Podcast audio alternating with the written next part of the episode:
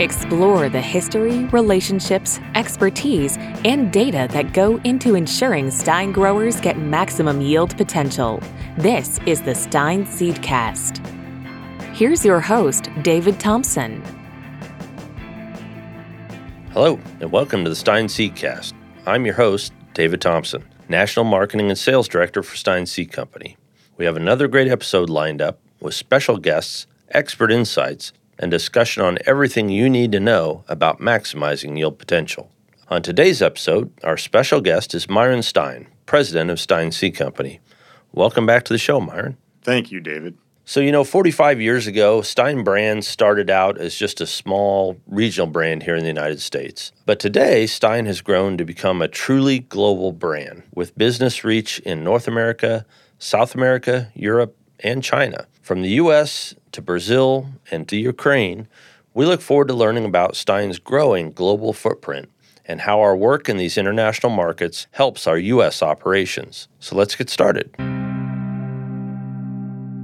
So Myron, as we talked about, Stine started out forty-five years ago as really kind of a small regional brand. I'd call it an upper Midwest seed brand. But again, today it's it's really truly does have a global presence that I don't know if everybody's aware of that. So I wanted to visit with you about some of the uh, international business we do, some of the markets we're in, and what that means for us as a brand. So I guess first of all, I wondered if you can kind of just give us an idea, what are some of the places today where Stine brand is sold around the globe? Okay, so obviously we have the U S market. Yep.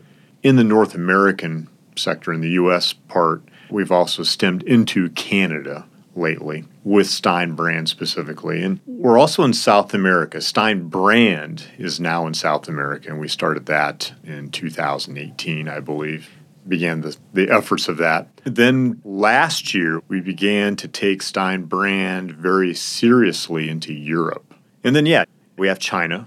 We've worked in China. We've done both. Uh, we, we have sold some inbred material to Chinese companies, and we've done a, a limited amount of branding in that area. We've done a lot of licensing in all these areas I'm I'm talking about, but, but we're now making a strong effort to bring the actual brand into those geographies. Yeah, I was going to say when I was doing research for this episode, one of the things that's hard to kind of draw that line because, as you said, several of these markets that we're talking about are markets that we have been involved in or working with either on an out-licensed side or, or had some sort of maybe side operations we were working on. But for purposes of what we're talking about today, trying to talk about, you know, the point when Stine brand is the is the brand that's out there in that new country or new region. Mm-hmm. So curious, as you ran down that list, like where were some of the very first places that we took Stine brand outside of the U S? As I look back, we did a limited amount of work in China probably eleven years ago. Uh, but South America was the first, what I consider substantial effort in starting the brand up. And so we so we did that in Argentina, Brazil, Paraguay, and Uruguay. And we had been in South America for, oh gosh, twenty, twenty plus years prior to that doing research down sure. there. We worked with one of the main companies that's down there, and uh, they did you know, our increase work. Uh, they had our research equipment. And then that company had decided they wanted to come to the U S market, which was probably a good move for them.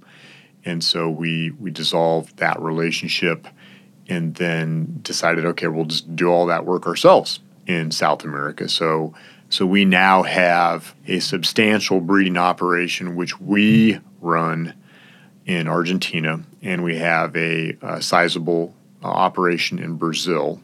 And so both of those entities make new genetics for those geographies and sell a lot, probably sell more corn actually in Brazil than we do in the U S. And then in Argentina, really, it's it's difficult to protect your intellectual property rights on the soybean side. So the focus has been on corn. And so we have a sizable corn business also in Argentina. Mm, okay. And I guess, you know, you said that you we have formed a research organization down there to do off-season research and production. They also do breeding work, I assume, for the for their own brand or for Stine brand there in South America. But do they also collaborate with our U S teams from a research standpoint? They do. Yeah. Yeah. So I guess I'm curious have we seen products that have been developed, well, in, in one market that find their way into another market? Absolutely.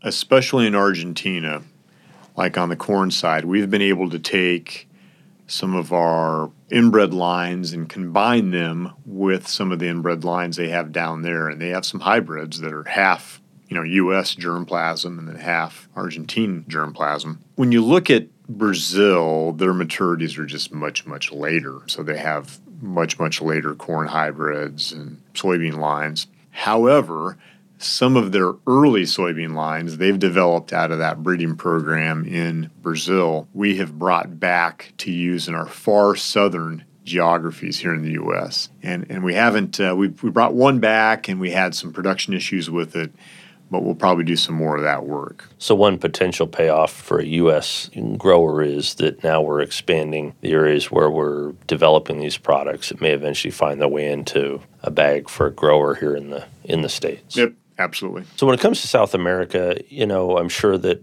global markets all vary, right? So what are some of the things that probably are fundamentally different about marketing our brand in South America that you've observed?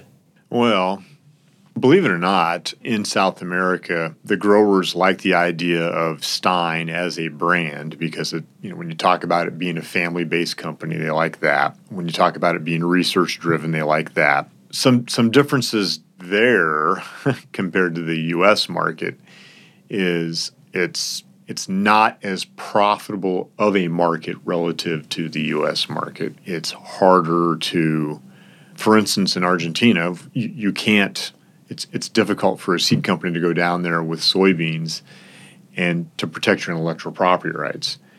Almost impossible. So it's it's hard for us to justify working hard to help that specific geography get new genetics. And much of the work we do down there now is simply increased work for our breeding program here in the U S. Sure. We send it down there to, it's part of the breeding program, part of the winter work. So yeah, th- there's some challenges there. Now the corn side, on the other hand, because you can protect yourself on the corn side, there's a number of opportunities. And it's very interesting to to see what those are. And like I said, it's interesting to take our material and take it down there and combine it with some of their material and, and to get something very unique and different. And in terms of channel to market, I mean, is it a similar path to market as we see here in the U S, or is the sales flow different? It's similar. Argentina is very much like the U S. Brazil has some very, very large what we would call dealers here in the U S that produce their own product and then they uh, sell it. So they're producing their own product and selling it, you know, under your brand name. I'm curious, you know, here in South America, you said earlier that obviously we've been there for a number of years from a research and a production side, but only recently brought the brand into that area. Did the reputation precede us in any sense that, I mean, do growers down there know us as a brand, or is it all really brand new when we came in in twenty, you know, nineteen or twenty eighteen? They knew of us, and it wasn't as hard of a story to tell as I thought it would be. And they knew of us simply for the fact that some of our research work down there, my father's name was used now and again. So that helped us get started. Yeah, so reputation preceded us. Yeah. So switching gears from South America, you mentioned that uh, we've we've done some work in the China market. You said that was maybe, whatever, a decade or so ago. Can you kind of encapsulate what kind of work that's been? Yeah. So China, which they have a, I was there eleven years ago. I will tell you, when I was out in the country, I felt like I was in Iowa. So they have a lot of potential, especially on the corn side. And so we were there working with different companies, offering some of our inbred lines that had come out of our breeding program to be used in, in their programs. And we offered uh, hybrids for them to look at and screen and, and figure out, okay, is that working here or not working here?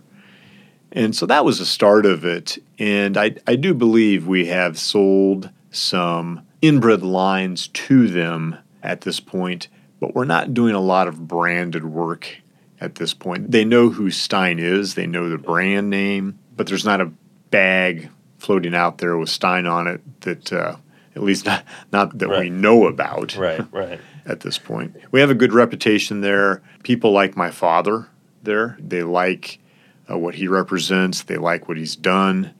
We've had a couple people here that started with us back uh, eleven, ten, eleven years ago that helped us get into that market, that have led us the right direction and uh, had us do the right things. So I guess let, let's talk a little bit about the European market. You said that's kind of one of the newer ventures here, just in the last year or two, starting up uh, efforts to market Stine brand in Europe. Tell us a little bit about that project. So Europe, you know, in, in most countries in Europe, in fact, in the E U, so anybody involved with the E U, G M Os are not allowed. We work with a company there that takes our genetics, both corn and beans, and our conventional genetics, because we maintain sizable conventional programs. And uh, on the corn side, for instance, they, they bring the lines over there and they make sure they're perfectly non-G M O. They purify them in greenhouses. And so they get that material one hundred percent G M O-free.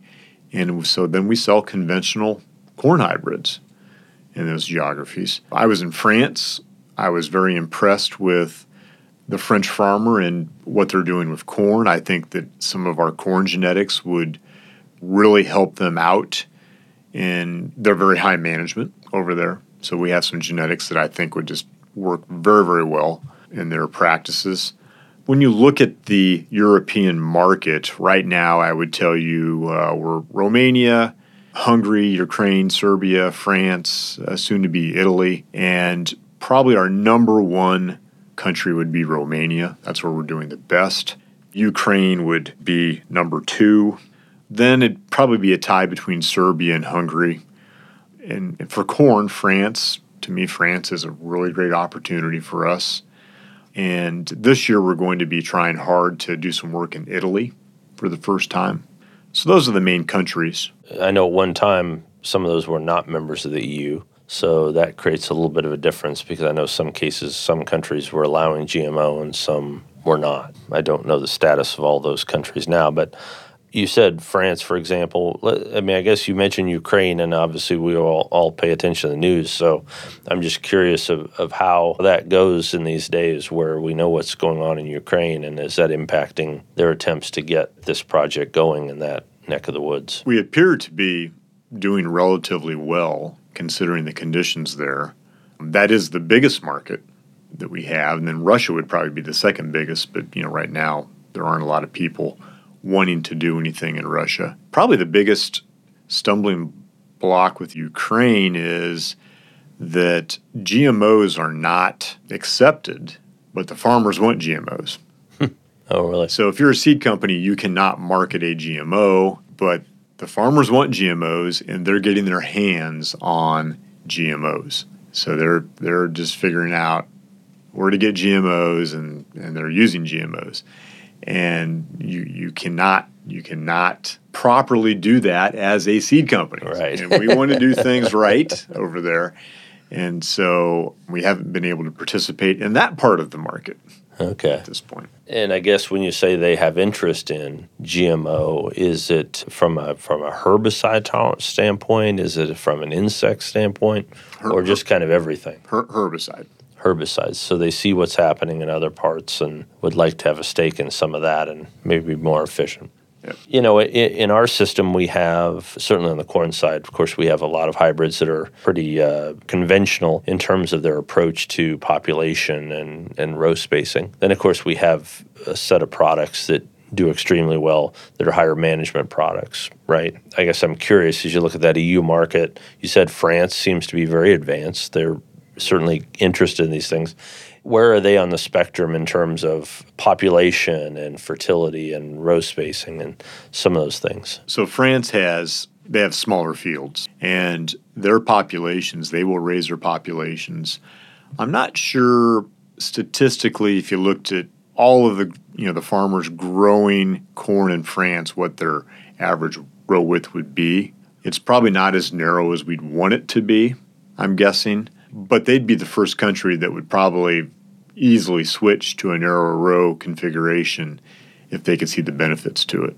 And, of course, all those decisions are, are made not only based on the cultural practices, but there's, you know, lots of reasons, political and economic reasons for why they might plant products the way they do, you know, mm-hmm. in, the, in that market. Yeah. So talking about all of these markets, and again, I would say, you know, none of these really existed for us, uh, certainly when I came to the company. So it's been exciting to watch us grow from a, from a again, just a U S-based brand to having some of these some presence around the globe in all these different markets. How would you say, because you get a chance to look at, you know, these operations, in what ways does having those global presence help our U S branded operations? Well, the the South American business, of course, the work we do in Argentina with our, I mean, Argentina is part of our winter work yeah. for our breeding entity. And so that's very, very important.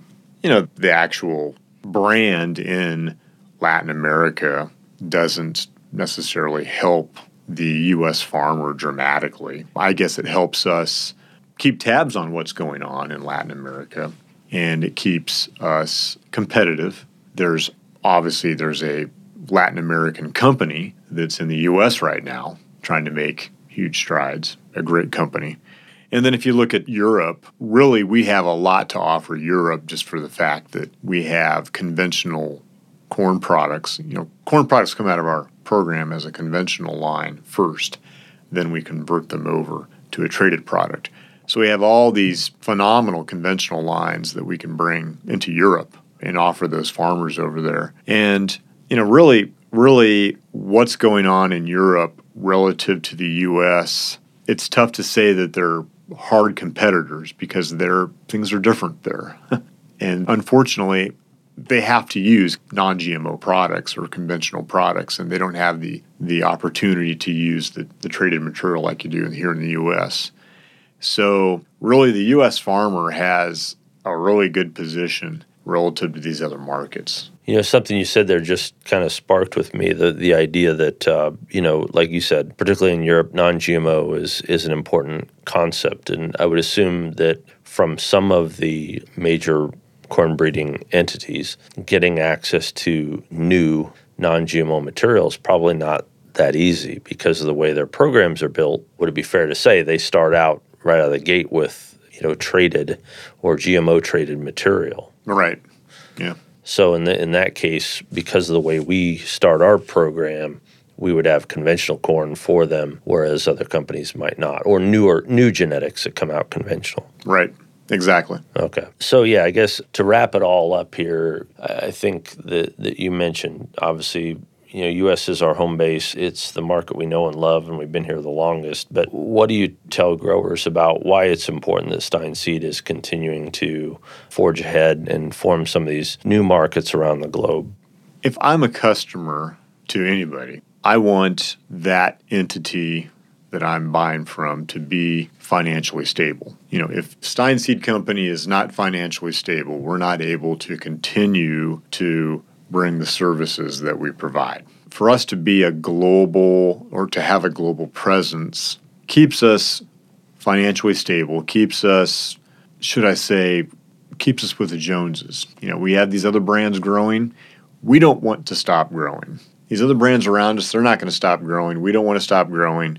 We want to do what it takes so we're able to take advantage of every opportunity we can to be as best as we can as as a brand.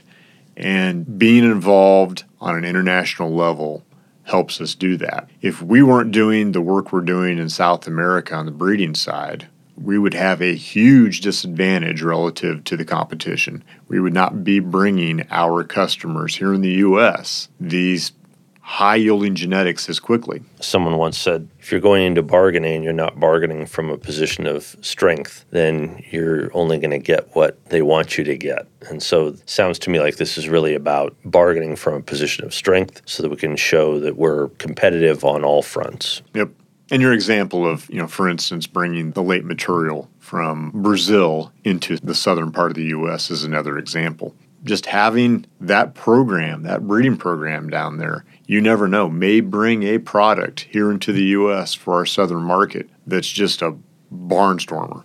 You don't know. And so you need to be involved with those things to be as good as you can be. Awesome. Well, as always, it's great to have you on the podcast, Myron. I appreciate you coming on and, and talking about this, what I think is a really exciting chapter in our in, in our company's history and our expanding global presence. So thanks for, for coming on and joining us today. Absolutely. I've enjoyed it. Well, that's our time for today. I want to thank our guests and our listeners for joining us on another episode of the Stine Seedcast. We'll be back again soon with more expert interviews and insights about all things Stine.